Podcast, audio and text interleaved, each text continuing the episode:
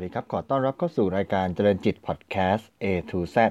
รายการที่ทำให้คุณรู้จักหุ้นตั้งแต่ A ถึง Z วันนี้เสนอเป็น episode ที่ 6 ก็ทุกวันเสาร์นะครับ สุดสัปดาห์นะครับ เราก็กลับมาพบกันกับรายการพอดแคสต์ที่จะพาทุกท่านมารู้จักข้อมูลของหุ้น แต่ละตัวนะครับ สัปดาห์ละ 1 ตัวไล่เรียงไปตั้งแต่ตัวสอน A จนถึง Z นะครับ ก่อนอื่นก็ต้องขอขอบคุณทุกท่านนะครับ ที่ติดตามเจริญจิตพอดแคสต์นะครับ ในทุกวันจันทร์ถึงศุกร์เนี่ยเรามีรายการ p o s t u s Invest p o s t u s Mind นะครับเจริญลงทุนกับเจริญจิต พูดคุยถึงเรื่องราวเกี่ยวกับวงการตลาดหุ้นทุกเรื่องนะครับ ตั้งแต่วันจันทร์ถึงศุกร์ที่ตลาดหุ้นเปิดทำการนะครับ แล้วพอมาทุกวันเสาร์เราก็มาคุยกันในแง่ของตัวหุ้นที่เป็นรายตัว เพื่อให้เราได้รู้จักข้อมูลหุ้นมากยิ่งขึ้นนะครับ ก็ ติดตามกันได้ทุกช่องทางนะครับ ทั้ง Spotify Apple Podcast นะครับ Podbean SoundCloud นะครับ แล้วก็ตัว b l o กดินะครับ แล้วก็ตอนใหม่ของเจริญจิต Podcast นะครับ จะลงทุกวันนะครับในลงอยู่ใน Facebook Page นะครับ เจริญจิตนะครับ C H A R O E N J I T นะครับ เจริญจิต ก็ฝากไปกดไลค์ กดติดตามกันได้นะครับ รวมถึง เข้าไปพูดคุยทักทายติดตามข้อมูลหุ้นได้ทุกวันใน Twitter Account ทวิตหุ้นนะครับ วันนี้ก็มาเข้าเรื่องของเรานะครับ ในรายการเจริญจิต Podcast A to Z นะครับ ก็จะวันนี้มาถึงตัว F แล้วนะครับ เรา episode ที่ 6 เรามาที่ตัว F แล้วนะครับ ถ้าพูดถึงตัวหุ้นตัว F ในตลาดหุ้นบ้านเราเนี่ยก็มีอยู่ 16 ตัวนะครับ แต่ว่าถ้าไปดูชื่อหุ้นจริง ๆ ก็เหมือนกับไม่ได้มีตัวที่ เป็นตัวที่ซื้อขายคึกคักเท่าไหร่ก็ต้องเรียนอย่างนั้นนะในความเห็นส่วนตัว ถ้าพูดในแง่ในแง่ไซส์นะครับไซส์ใหญ่หน่อยก็จะมี FPT นะครับบริษัท Frasers Property Thailand นะครับซึ่งเดิมทีก็คือหุ้นตัวไทคอนนะครับแต่ว่าตอนนี้เนี่ยมาอยู่ในกลุ่มการลงทุนของ Fraser นะครับแล้วก็มี FT REIT ด้วยก็เป็นกองทุนตัวตัว REIT ของตัว Fraser นะครับ มีอีก 2 ตัวที่เราอาจจะคุ้นเคยก็คือตัว Ford กับตัว F Smart นะครับ Ford เป็นตัวเป็นบริษัทแม่นะครับทำธุรกิจเกี่ยวกับเรื่องของระบบเกี่ยวกับเรื่องระบบหรือว่าตัว IT ต่างๆนะครับ ส่วนตัว F Smart ก็เป็นตัวลูกที่ทำเกี่ยวกับธุรกิจเกี่ยวกับที่เกี่ยวข้องกับการหยอดตู้หยอดเหรียญเป็นต้นนะครับ อีกตัวหนึ่งที่ทุกคนอาจคุ้นชื่อนะครับในแวดวงตลาดหุ้นก็คือตัว FSS ก็คือตัว บริษัทหลักทรัพย์ฟินแลนเซียไซรัสนะครับก็อยู่ในกลุ่มบรกเกอร์นะครับเป็นหนึ่งในบริษัทหลักทรัพย์ที่จดทะเบียนอยู่ในตลาดหุ้น และตัวที่จะมาพูดคุยกันในวันนี้นะครับ ก็คือตัวย่อ FNS นะครับหรือว่าบริษัทฟินันซ่าจำกัดมหาชนนะครับ ชื่อพูดชื่อแล้วเอ๊ะดูคล้ายๆกับฟินันเซียเหมือนกันนะครับ มันมีความเกี่ยวข้องอะไรก็ต้องบอกว่า ตัวฟินันซ่าจำกัดมหาชนเนี่ยเป็นผู้ถือหุ้นใหญ่ของบริษัทหลักทรัพย์ฟินันเซียไซรัสจำกัดมหาชนนะครับถืออยู่ 29.29เปอร์เซ็นต์นะครับเดี๋ยววันนี้เรามาดูรายละเอียดข้อมูลกันนะครับ เช่นเคยนะครับก่อนอื่นเรามาลองดูสารจากประธานกรรมการนะครับ ในส่วนของตัว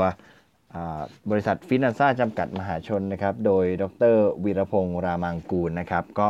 ผมขอดึงมาส่วนหนึ่งแล้วกันนะครับที่พูดถึงแนวโน้มในปี 2563 นะครับข้อมูลก็มาจากรายงานประจำปี 2562 ของบริษัทฟินันซ่าจำกัดมหาชนนะครับดรวีรพงศ์บอกว่าในปี 2563 ในความเชื่อมั่นของนักทุนในตลาดไทยเนี่ยจะถูกผลักดันด้วยภาพรวมจากสภาวะตลาดทุนในประเทศที่พัฒนาแล้วนะครับ โดยที่เศรษฐกิจไทยเนี่ยไม่น่าจะเติบโตโดดเด่นนักนะครับ ก็สถาบันหลายแห่งเนี่ยปรับลดการคาดการ ศรษฐกิจในปี 2563 ลงนะครับ แล้วก็เรื่องจากการแพร่ระบาดของไวรัสโควิด -19 เนี่ยก็ส่งผลต่อการการท่องเที่ยวแล้วก็การส่งออกนะครับ รวมถึงข้อมรวมถึงผลกระทบทางลบนะครับ ต่อความแข่งการแข่งขันด้านส่งออกของไทยนะครับ รวมถึงการล่าช้าในการอนุมัติงบประมาณของรัฐบาลเนี่ยก็ ปัจจัยพื้นฐานทางเศรษฐกิจของประเทศไทยก็ยังอยู่ในเกณฑ์ดี ภาพรวมก็เรื่องของดุลการชำระเงิน แล้วก็เงินสำรองเนี่ยยังแข็งแกร่งอยู่นะครับ ในด้านผลการดำเนินงานของกลุ่มปีกลุ่มของกลุ่มบริษัทในปี 62 เนี่ย บริษัทฟินแลนซ่าจำกัดมหาชนมีหัวกับการขาดทุนสุทธิ 82.6 ล้านบาท ในงบการเงินรวมนะครับ เทียบกับกำไร 64.1 ล้านบาทในปี 61 นะครับ การที่ผลประกอบการพลิกกลับมาลดลงในปีนี้เนี่ยสาเหตุมาจากอันแรกก็คือ รายได้ค่าธรรมเนียมของธุรกิจวานิชธนกิจ จากบริษัทหลักทรัพย์ฟินันซ่าจำกัด ซึ่งเป็นบริษัทย่อยเนี่ยลดลงอย่างมากนะครับ รายได้ค่าธรรมเนียมลดลงกว่า 85%เมื่อเทียบกับปีที่ผ่านมานะครับ แล้วก็ 2 คือผลขาดทุนที่เพิ่มขึ้นจากบริษัทร่วม ก็คือบริษัทหลักทรัพย์ฟินแลนเซียไซรัสจำกัดมหาชนนะครับ ซึ่งบริษัทฟินันกลุ่มฟินันซ่าเนี่ยถืออยู่ 29.29%ก็มีผลขาดทุน 138 ล้านบาทนะครับ ทั้งนี้เนี่ยบริษัทหลักทรัพย์ฟินันซ่านะครับได้รับการว่าจ้างมาอย่างต่อเนื่องรวมถึงเป็นที่ปรึกษาการทางการเงินในการนำบริษัทเข้าจดทะเบียนในตลาดหลักทรัพย์ให้กับบริษัทรายใหญ่แห่งหนึ่ง ซึ่งกำหนดไว้ตั้งแต่ปี 62 นะครับแต่ถูกเลื่อนออกไปนะครับส่วนฟินแลนเซียเองเนี่ยฟินแลนเซียไซรัสเองเนี่ยก็ได้รับผลกระทบจากการหดตัวของธุรกรรมการซื้อขายของนักลงทุนใหญ่รายย่อยในประเทศไทยนะครับสำหรับการเข้าสู่ปี 63 เนี่ยคณะผู้บริหารมั่นใจว่า บริษัทหลักทรัพย์ฟินันซ่าเห็นการฟื้นตัวของรายได้ในปี 63 นะครับ ขณะที่ฟินันเซียไซรัสเนี่ยน่าจะเผชิญกับความท้าทายอีกหนึ่งปีในแง่ของรายได้ ค่าธรรมเนียม การซื้อขายหลักทรัพย์นะครับ ในขณะเดียวกันฟินแลนเซียเนี่ยจะยังคงดำเนินโครงการลดต้นทุนอย่างต่อเนื่องนะครับ เพื่อตอบสนองต่อสภาพแวดล้อมที่ยากลำบากนะครับ นอกจากนี้เนี่ยยังมีประเด็นเหตุการณ์ด้านบวกอีกประการหนึ่งก็คือในเดือนกุมภาพันธ์ปี 63 เนี่ยบริษัทฟินแลนซ่าจำกัดมหาชนเนี่ยได้แจ้งจุดประสงค์ต่อตลาดหลักทรัพย์แห่งประเทศไทยเรื่องธุรกรรมการจำหน่ายคลังสินค้าที่เขตปลอดอากร บางกอกฟรีเซตfree trade zone นะครับให้กับกองทรัสต์เพื่อการลงทุนในการเช่า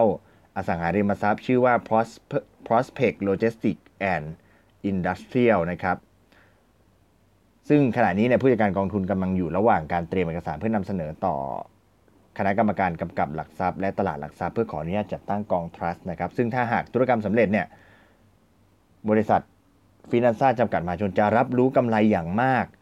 จากต้นทุนการลงทุนเริ่มแรกนะครับ เหตุการณ์เชิงบวกอีกประการหนึ่งที่น่าจะกล่าวถึงก็คือบริษัท Neo Corporate ซึ่งเป็นบริษัทที่ฟินันซ่าเข้าลงทุนในรูปแบบ private equity นะครับ มีผลดำเนินงานที่แข็งแกร่งในปี 63 นะครับกำลังเตรียมเข้าจดทะเบียนในตลาดหลักทรัพย์ ในช่วงครึ่งแรกของปี 64 นะครับ ก็ดรวีรพงศ์ก็บอกว่าปี 63 น่าจะเป็นปีที่ท้ายอย่างยิ่งตลอดปีจากสถานการณ์เศรษฐกิจที่เป็นอยู่นะครับ ผู้บริหารก็เชื่อมั่นว่าจะได้เห็นพัฒนาการที่ดีขึ้นในปี 2563 นะครับ อันนี้ก็คือสารจากประธานกรรมการนะครับ ก็ออกมาในช่วงต้นปีนะครับ ช่วงที่จริงๆ เราเริ่มเจอเห็นเรื่องโควิดแล้วแหละก็มีพูดถึงผลกระทบจากโควิดเล็กน้อยนะครับ แล้วก็พูดถึงสถานการณ์ในปีที่ผ่านมา แล้วก็พูดถึงความท้าทายที่เกิดขึ้นในปี 63 นะครับ มาดู ภาพรวมของบริษัทนะครับ ตัวบริษัทฟินันซ่าจำกัดมหาชนเนี่ยเป็นบริษัท holding นะเป็น holding company นะครับที่ถือที่ประกอบธุรกิจ โดยมีรายได้จากการถือหุ้นในบริษัทอื่นเป็นหลักนะครับ ก็คือทำธุรกิจก็คือถือบริษัทอื่นเป็นหลักนะครับ ก็มีทั้งมีข้อมูลมีมีการลงทุนในหลาย ๆ อย่างหลาย ๆ บริษัทนะครับ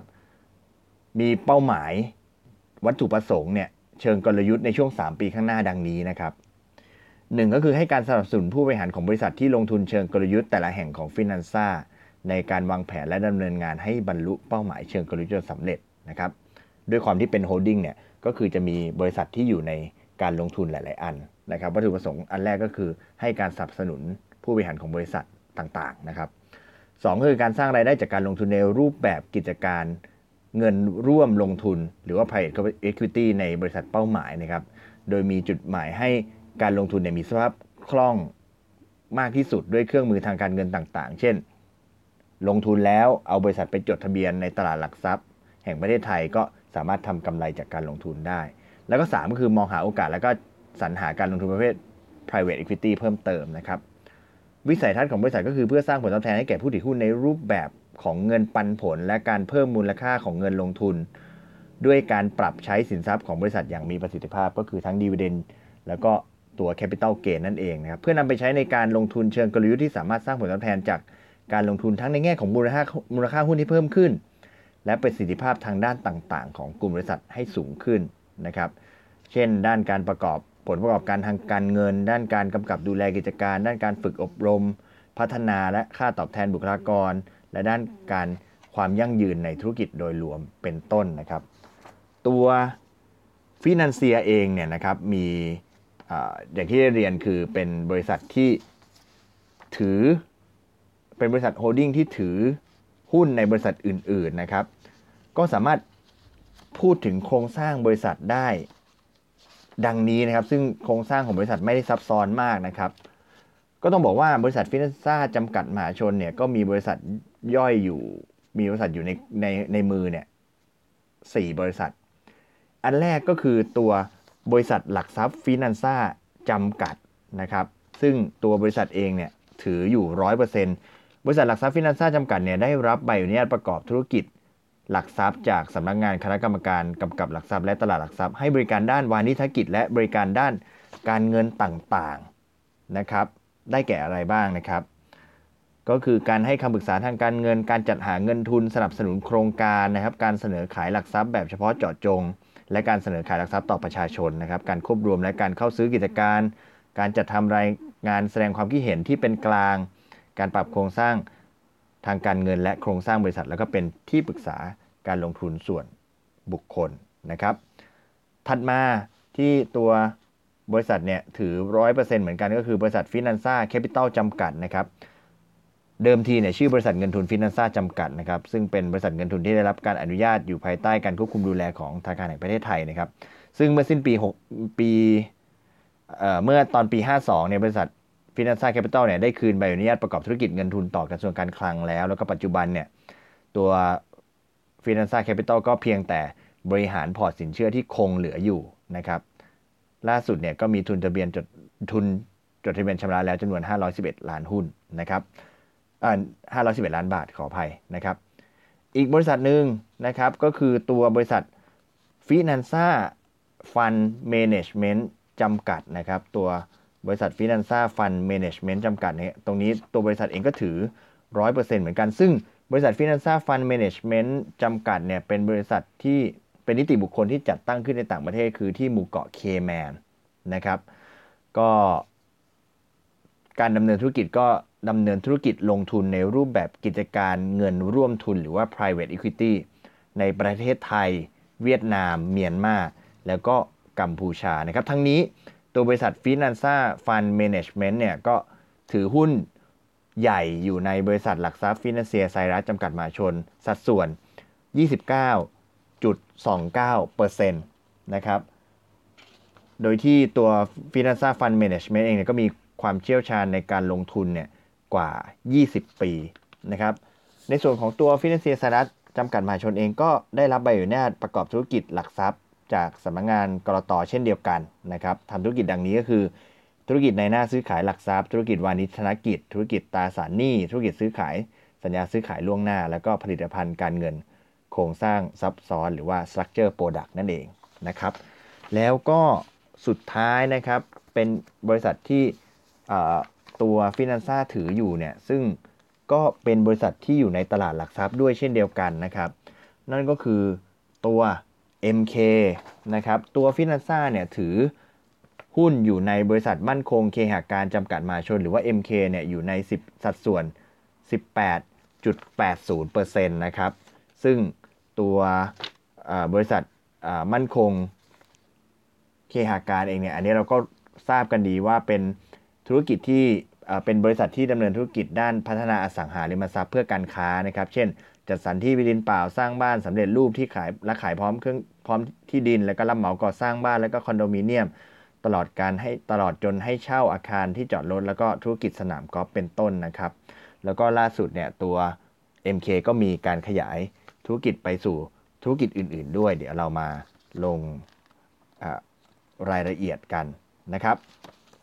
ตัวเดี๋ยวเรามาดูไล่เรียงดูกันในแต่ละธุรกิจของบริษัทที่อยู่ในเครือของฟินแลนซ่าจำกัดมหาชนนะครับ อย่างแรกการลงทุนประเภท private equity นะครับที่ลงทุนผ่านตัว Finanza Fund Management จำกัดมีอะไรบ้างนะครับ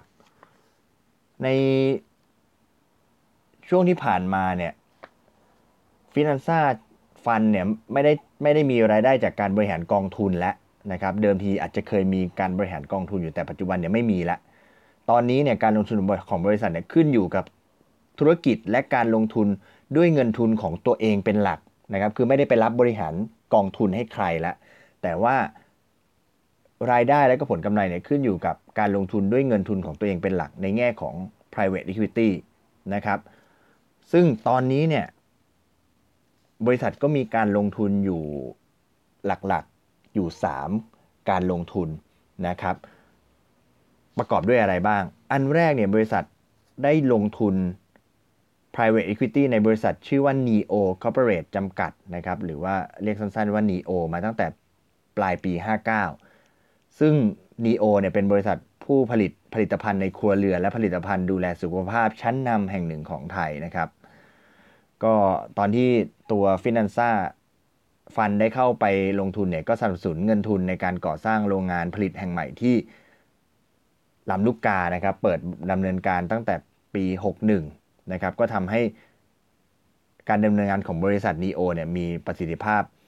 มากยิ่งขึ้น ตอนปี 62 เนี่ย NEO มีรายได้ประมาณ 6,200 ล้านบาทนะครับ แล้วก็เป็นกำไรสุทธิกว่า 350 ล้านบาท เติบโตขึ้นกว่า 15%นะครับ ก็มีแนวโน้มที่ดีทั้งในแง่ของยอดขายและก็รายได้นะครับ ก็เป็นการช่วยสนับสนุนการดำเนินการเสนอขายหุ้นให้ประชาชนทั่วไปเป็นครั้งแรกหรือว่า IPO นะครับซึ่งกำหนดการเอาไว้ในช่วงครึ่งแรกของปี 64 นะครับในขณะเดียวกันเนี่ยตัวฟินันซ่าเองเนี่ยก็เป็นที่ปรึกษาทางการเงินสำหรับการเข้าจดทะเบียนในตลาดหลักทรัพย์แห่งประเทศไทย ซึ่งได้รับการแต่งตั้งเรียบร้อยแล้ว อันนี้เป็นตัวแรกนะครับ Neo Corporate จำกัดหรือว่า Neo นะครับก็เป็นธุรกิจที่ บริษัทไปลงทุน รายได้ดีรายได้เติบโต และก็มีกำไร แล้วก็เตรียมที่จะเข้าจดทะเบียนในตลาดหลักทรัพย์ด้วยนะครับอีกบริษัทหนึ่งนะครับฟินแลนซ่าฟันเนี่ยได้ลงทุนในบริษัทชื่อว่า FB Food Service 2017 จำกัด หรือว่าย่อว่า FBF นะครับก็ลงทุนไม่มากเท่าโครงการแรกนะครับ แล้วลงทุนมาตั้งแต่ปี 60 นะครับ ซึ่ง FBF เนี่ยเป็นบริษัทที่ดำเนินธุรกิจให้บริการด้านอาหาร นะครับที่มีสำนักงานใหญ่อยู่ในกรุงเทพนะครับโดยฟินแลนซ่าเนี่ยได้ร่วมลงทุนพร้อมกันกับบริษัทการค้า ขนาดใหญ่ของญี่ปุ่นที่ชื่อว่า Sojis Corporation นะครับซึ่งมีสัดส่วนการถือหุ้นใหญ่เป็นอันดับ2นะครับก็ตอนที่ได้ระดมทุนกันเนี่ยก็เอาไปลงทุนในครัวกลาง ครัวกลางของบริษัทนะครับเพื่อเพิ่มมูลค่าให้กับทางบริษัทนะครับก็ครัวกลางเสร็จสมบูรณ์ตั้งแต่ปี 61 แล้วนะครับ แต่ว่าผลประกอบการทั้ง ยอดขายแล้วก็กำไรเนี่ยยังน่าผิดหวังอยู่นะครับ FBF เนี่ยมีการขาดทุน อย่างมีนัยสำคัญในปี 61 นะครับ แล้วก็ตลอดปี 62 เนี่ยผลประกอบการที่ขาดทุนเนี่ยทุกเดือนเนี่ยมีสัดส่วนลดลงนะครับ แต่ว่ายังไม่ถึงจุดคุ้มทุนนะครับ อย่างไรก็ดีบริษัทก็คาดว่า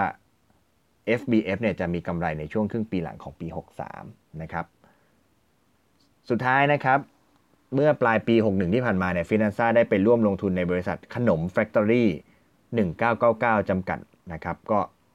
แบรนด์ของบริษัทชื่อว่าขนมนะครับ ถ้าจำไม่ผิดผมว่าน่าจะขาย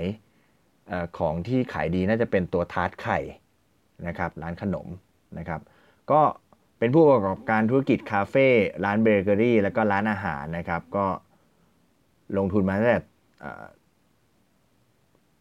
ปลายปี 61 นะครับ แล้วก็ การลงทุนเป็นรูปแบบของการให้เงินกู้แปลงสภาพนะครับ สามารถแปลงสภาพเป็นหุ้นสามัญเพิ่มทุนของบริษัทขนม ได้ภายในวันที่ 30 มิถุนายน 63 นะครับ ถ้าแปลงสภาพเงินกู้เป็นหุ้นสามัญเพิ่มทุนแล้วเนี่ยฟินแลนซ่าจะถือหุ้นในขนมประมาณ 26%นะครับ แล้วก็บริษัทก็ได้เงินไปเนี่ยเอาไปปรับปรุงสาขาเดิมนะครับ แล้วก็สร้างแบรนด์ร้านคาเฟ่ย่อยภายใต้แบนเนอร์ขนมนะครับ แล้วก็เปิดสาขาใหม่แล้วก็สร้าง โรงงานแห่งใหม่นะครับโดยในปี 62 ที่ผ่านมาเนี่ยมีการเปิดสาขาใหม่ไป 4 แห่งนะครับรวมถึงขนมกูเม่ที่สามย่านมิตรทาวนะครับแล้วก็ House of ขนมที่อาคาร 345 สุรวงศ์ถนนสุรวงศ์นะครับก็ปี 63 เนี่ยเป้าหมายของบริษัทก็คือจะมุ่งเน้นให้บริษัทนีโอเนี่ยเข้าจดทะเบียนในตลาดหลักทรัพย์ให้ได้ภายในช่วงครึ่งปีแรกของปี 64 ก็คือปี 63 คงจะเป็นช่วงเวลาของการทำกระบวนการเข้าตลาดของตัวนีโอนะครับซึ่ง ถ้าสำเร็จแล้วเนี่ยเชื่อว่าฟินแลนซ่าฟันเนี่ยจะมีเงินทุน เพื่อเอาไปร่วมลงทุนในแบบ private equity ในโครงการอื่นๆต่อไปนะครับ ถ้า NEO เข้าตลาดได้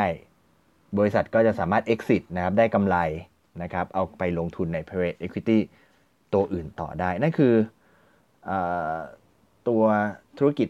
ของอันแรกก็คือธุรกิจ private equity นะครับ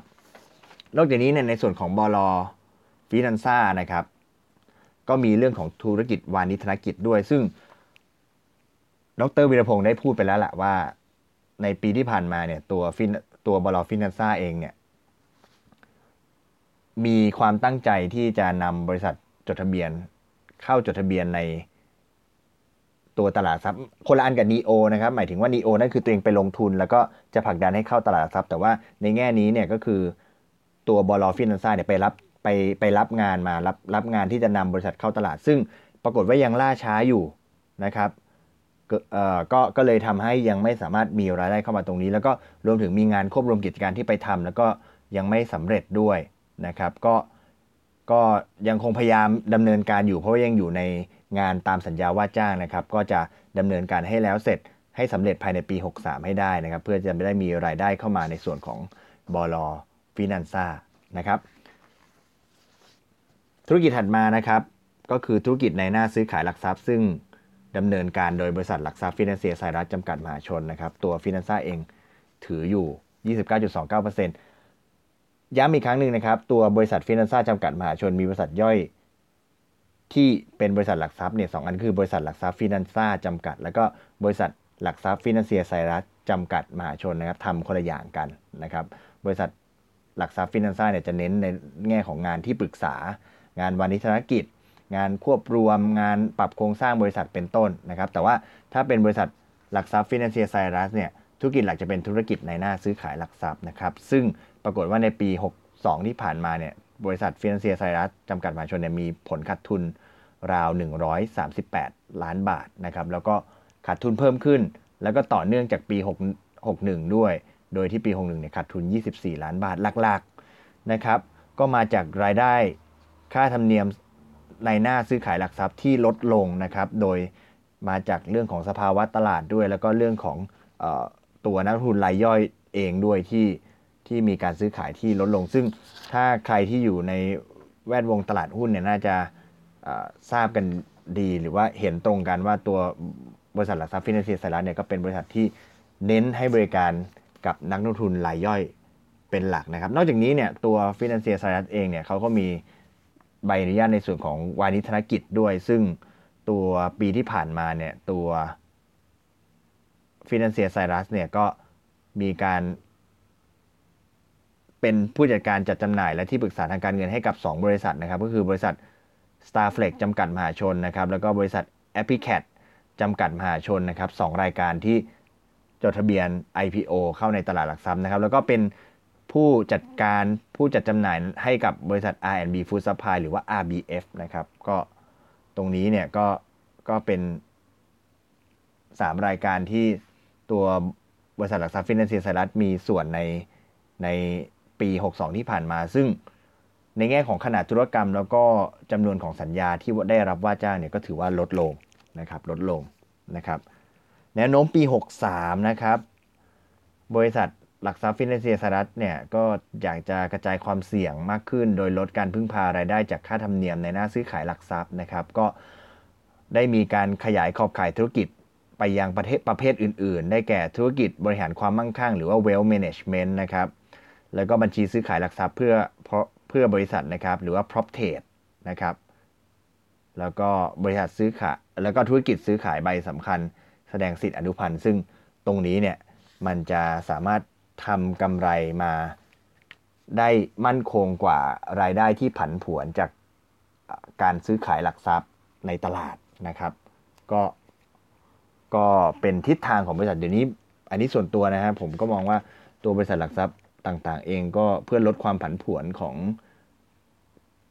ตัวมูลค่าการซื้อขายในตลาดเนี่ยเขาก็พยายามจะจับไปที่ตัวธุรกิจ wealth management มากขึ้นนะครับ เพราะว่ามันก็จะสร้างราย สร้างรายรายรับได้อย่างสม่ำเสมอ นอกจากนี้เรื่องของ prop trade เองก็บริษัทก็จะได้ทำกำไรได้ได้ด้วยความเชี่ยวชาญของบริษัทมากขึ้นนะครับ แล้วก็ในแง่ของการซื้อขายใบสำคัญ แสดงเสียรุพันธ์ก็ก็เป็นธุรกิจที่กำลังเติบโตนะครับ แต่ว่าแต่ละธุรกิจที่มันสร้างรายได้ที่ที่ที่สม่ำเสมอเนี่ยมันก็จะใช้เวลามากกว่านะครับ อย่างตัวการสร้าง ความเข้าใจให้กับลูกค้า หรือว่าเรื่องของการพัฒนาโปรดักต์ต่างๆ มันก็จะจะใช้เวลามากกว่าปกตินะครับ แต่ว่าก็สามารถที่จะสร้างรายได้ได้สม่ำเสมอมากขึ้น สุดท้ายมาดูในธุรกิจอสังหาริมทรัพย์นะครับ อันแรก อันแรกก็คือ อย่างที่ได้เรียนนะครับ บริษัท ตัวฟินแลนซ่าจำกัดมหาชนเนี่ย เป็นผู้ถือหุ้นรายใหญ่ที่สุดของตัวบริษัทมั่นคงเคหะการจำกัดมหาชนนะครับ สัดส่วน 8%นะครับมาดูว่าตัวมั่นคงเคหะการณ์เนี่ยนอกเหนือจากการขายอสังหาริมทรัพย์นะครับซึ่งในปี 62 ที่ผ่านมาเนี่ยก็มีรายได้จากการขายอสังหาริมทรัพย์เนี่ยลดลงนะครับลดลงประมาณสัก 5%นะครับก็ด้วยความยากลำบากมากขึ้นในการทำธุรกิจการขายอสังหาริมทรัพย์นะครับตัว MK เองเนี่ยก็เริ่มมีการวางแผนธุรกิจ ระยะยาว 5 ปีนะครับเพื่อพัฒนารายได้โดยรวมของบริษัทให้สม่ำเสมอมากขึ้น ด้วยการพัฒนาธุรกิจที่สร้างรายได้ประจำให้เติบโตนะครับ ก็แผนงานนี้เนี่ยดำเนินไปด้วยดีสะท้อนจากสัดส่วนรายได้ประจำเนี่ยมีสัดส่วน 26%ของรายได้รวมในปี 62 นะครับ recurring income นะครับรายได้รายได้ประจำเนี่ยก็คิดเป็นสัดส่วน 26%ของปี 62 และ เพิ่มขึ้นจาก 17%ในปีก่อนหน้านะครับ ทั้งนี้เนี่ย MK เนี่ยมีธุรกิจอสังหาริมทรัพย์ เพื่อการลงทุนที่สำคัญโครงการแรกก็คือ โครงการ Bangkok Free Trade Zone นะครับ ซึ่งตั้งอยู่บนถนนบางนาตราดนะครับ โดยในปี 62 ที่ผ่านมาเนี่ยตัว Bangkok Free Trade Zone เนี่ยมีพื้นที่ให้เช่าเพิ่มขึ้นอีก 64,000 ตารางเมตร รวมเป็น 194,000 ตารางเมตรนะครับ แล้วก็มีอัตราการเช่าพื้นที่สม่ำเสมออยู่ที่ 90%นะครับ นอกจากนี้เนี่ยก็ตัว MK เองเนี่ยก็ยังจะสร้างรายได้ต่อเนื่องในอีกธุรกิจหนึ่งก็คือตัวธุรกิจบริการทางการแพทย์และส่งเสริมสุขภาพ หรือว่า Wellness and Medical Retreat นะครับ โดยโครงการนี้เนี่ยตั้งอยู่ที่เขตบางกระเจ้ากรุงเทพมหานครนะครับ ซึ่งอยู่ในระหว่างก่อสร้างนะครับ ถ้าแล้วเสร็จเนี่ยก็จะเป็นสถานบริการทางการแพทย์และก็เวชศาสตร์ฟื้นฟูอย่างเต็มรูปแบบเพื่อรองรับลูกค้าระดับสูงนะครับ ซึ่งบริการทางการแพทย์เนี่ยจะดำเนินจะดำเนินการโดยศูนย์ Vital Life นะครับ ซึ่งเป็นศูนย์เวชศาสตร์ชะลอวัยในเครือของโรงพยาบาลบำรุงราษฎร์นะครับคาดว่าจะเปิดตัวเฟสแรกได้ในครึ่งปีหลังของปี 63 นะครับอะตรงนี้ก็เป็นภาพรวมของ MK แต่ว่ายังมีอีกหนึ่งอันนะครับ ที่ตัวฟินแลนซ่าจำกัดมหาชนเนี่ยถืออยู่ในแง่ของธุรกิจอสังหาริมทรัพย์นะครับ ก็คือตั้งแต่ปี 57-58 เป็นต้นมาเนี่ยฟินแลนซ่าเนี่ยมีพื้นที่อาคารคลังสินค้าและโรงงานให้สำหรับเช่าเนี่ยจำนวนทั้งสิ้น 89,024 ตารางเมตร อันนี้คือเป็นเป็นเป็นคลังสินค้าที่อยู่ในมือของบริษัทเองเลยนะครับ ในโครงการบางกอกฟรีเทรดโซนถนนบางนาตราดนะครับ ซึ่งเป็นการลงทุนในรูปแบบการเช่าพื้นที่หรือว่ารีสโฮเนี่ยถือกรรมสิทธิ์ระยะเวลา 25 ปี ซึ่งในปี 62 ที่ผ่านมาเนี่ยมีอัตราการเช่า พื้นที่ 93%นะครับ โดยที่ได้รับอัตราค่าเช่าเฉลี่ยทั้งปีเนี่ย 177 บาทต่อตารางเมตรต่อเดือนนะครับ ก็ธุรกิจให้เช่าอสังหาริมทรัพย์ตัวนี้เนี่ยก็ถือว่าสร้างรายได้ได้ค่อนข้างดีเลยทีเดียวนะครับ โดยที่ตัวโกดังตัวนี้เนี่ยตัวคลังสินค้าตัวนี้เนี่ย ตัวบริษัทเองเนี่ยก็ตั้งใจที่จะขายเข้ากองทรัสเช่นเดียวกันนะครับ โดยเมื่อเดือนกุมภาพันธ์ปี 63 ที่ผ่านมาได้ทางฟินแลนซ่าเนี่ยได้แจ้งกับทางตลาดหลักทรัพย์ เกี่ยวกับธุรกรรมการจำหน่ายสินทรัพย์ แล้วก็อาคารคลังสินค้า แล้วก็อาคารโรงงานของฟิดันซ่าเนี่ยให้กับกองทัสเพื่อการลงทุนในสิทธิการเช่าอสังหาริมทรัพย์ Prospect Prospect Logistics and Industrial นะครับ ก็หากธุรกรรมดำเนินแล้วเสร็จเนี่ย ฟิดันซ่าก็จะมีผลประกอบการเป็นกำไรอย่างมากจากเงินลงทุนเริ่มแรกอะตัวเองไปลงทุนในคลังสินค้าไว้ใช่ไหมครับ เดี๋ยวต่อไปเนี่ยพอพอขายคลังสินค้าเข้ากองแล้วเนี่ยเข้ากองทรัสกองรีดเนี่ยก็จะได้เงินเข้ามา ก็คือเป็นกองเดียวกันกับที่ MK จะเอาคลังสินค้าของ MK เข้าเช่นเดียวกันก็คือทำไปในทิศทางเดียวกันนะครับ อย่างที่ได้เรียนนะครับตัวธุรกิจคลังสินค้าของ ฟินแลนซ่าเนี่ยสร้างผลสร้างรายได้ในปีที่ผ่านมาพอสมควรนะครับ ก็รายได้ในปีที่ผ่านมาเนี่ยจากธุรกิจการลงทุนแล้วก็ที่ธุรกิจการลงทุนที่ปรึกษาแล้วก็การจัดการเนี่ยบริษัทมีรายได้ 38.9 ล้านบาทในปี 62 คิดเป็น 12.7%ธุรกิจหลักทรัพย์เนี่ย63.7 ล้านบาทเลยคิดเป็น 20.9%แล้วก็มีรายได้จากธุรกิจให้เช่าคลังสินค้าและโรงงานเนี่ย 176.4 ล้านบาทนะครับคิดเป็น 57.8%ส่วนรายได้อื่นๆเนี่ยอีก 26.4 ล้านบาทก็เป็นที่เหลือนะครับอีก 8.6%ทีนี้ในแง่ของบริษัทที่บริษัทไปร่วมลงทุนนะครับในส่วนของฟินแลนเซียไซรัสจำกัดมหาชนเนี่ยในปี 62 ที่ผ่านมาเนี่ยบริษัทมีส่วนแบ่งขาดทุนเนี่ย40.5 ล้านบาท แต่ในส่วนของมั่นคงเคหาการเนี่ยบริษัทมีมีส่วนแบ่งกำไรจากบริษัทร่วมเนี่ย33.4 ล้านบาทเน็ตแล้วนะครับก็เป็นส่วนแบ่งขาดทุนจากบริษัทร่วมเนี่ย7.1 ล้านบาท ก็ทำให้ปีที่ผ่านมาในบริษัทขาดทุนสุทธิ 82.6 ล้านบาทนะครับ ก็สัดส่วนของตัวธุรกิจอสังหาก็ยังสำคัญนะครับ แต่ภาพรวมแล้วอย่างที่ย้อนกลับไปในแง่ของวิสัยทัศน์แล้วก็วัตถุประสงค์ของบริษัทนะครับ บริษัทก็ อยากจะลงทุนแล้วก็ได้รับผลตอบแทนในแง่ของเงินปันผลแล้วก็แคปิตอลเกนนะครับ เพราะฉะนั้นจริง ๆ แล้วธุรกิจถ้าเป็นในแง่ของคลังสินค้า บริษัทก็บอกชัดเจนนะครับว่าอยากจะขายเข้ากองรีดทำกำไรออกมา เช่นเดียวกันกับ 3 บริษัท 3 โครงการที่ฟินแลนเซียฟินแลนซ่าฟันไปไปซื้อไปถือเอาไว้นะครับ ไม่ว่าจะเป็น NEO อ่า FDF นะครับแล้วก็ตัวขนมนะครับ ก็เชื่อว่า บริษัทเองก็มีความตั้งใจที่จะลงทุน แล้วก็มีจุดที่อยากจะ exit อยู่เช่นเดียวกันนะครับ ก็ทั้งหมดทั้งมวลนะครับ ก็เป็นภาพรวมของตัวบริษัทฟินันซ่าจำกัดมหาชนนะครับ เราได้เห็นภาพรวมของธุรกิจที่เป็นลักษณะของ holding ไปลงทุนอยู่ในธุรกิจอื่น ๆ ซึ่งเราจะเห็นอยู่หลักๆก็คือ 2 ธุรกิจก็คือธุรกิจตัวสามธุรกิจต้องบอกว่า 3 ธุรกิจก็คือธุรกิจ ตัวหลักทรัพย์และวานิชกิจนะครับธุรกิจ private equity นะครับแล้วก็ธุรกิจอสังหาริมทรัพย์นะครับซึ่ง private equity ก็ถือลงไปในอีก 3 บริษัทย่อยได้แก่ตัว NEO ตัว FDF แล้วก็ตัวขนมนั่นเองนะครับในขณะที่ธุรกิจอสังหาริมทรัพย์นอกเหนือจากการถือ MK แล้ว ก็ซึ่งมีส่วนแบ่งกำไรในปีที่ผ่านมาด้วย ก็ยังถือตัวคลังสินค้าอยู่ แล้วก็มีความตั้งใจจะเข้าขายเข้ากองรีดนะครับทั้งหมดทั้งมวลก็เป็นตัว ธุรกิจของบริษัทฟินแลนซ่าจำกัดมหาชนนะครับ ก็เชื่อว่าน่าจะเป็นประโยชน์กับทุกท่านที่จะเอาไปใช้ลงทุนนะครับ ถ้าเกิดเห็นหุ้นตัวนี้ยังไงก็จะได้มีข้อมูลในการประกอบการลงทุนนะส่งท้ายนะครับในรายงานประจำปีของตัว FNS หรือว่าบริษัทฟินแลนซ่าจำกัดมหาชนเนี่ยเขามีพูดถึง definition ของคำว่าฟินแลนซ่าเอาไว้ด้วยนะครับ ขออนุญาตอ่านให้ฟังนะครับ ฟินแลนซ่า management of money monetary support for enterprise the science of managing money matter provide capital for capitalist entrepreneur apply or use for profit devote to an enterprise recommendation on how to act in matter of money information notice of transaction give advice recommend inform นะครับเท่าที่เราฟังดู definition ของ Finansa ก็ตอบในสิ่งที่ตัวบริษัทฟินันซ่า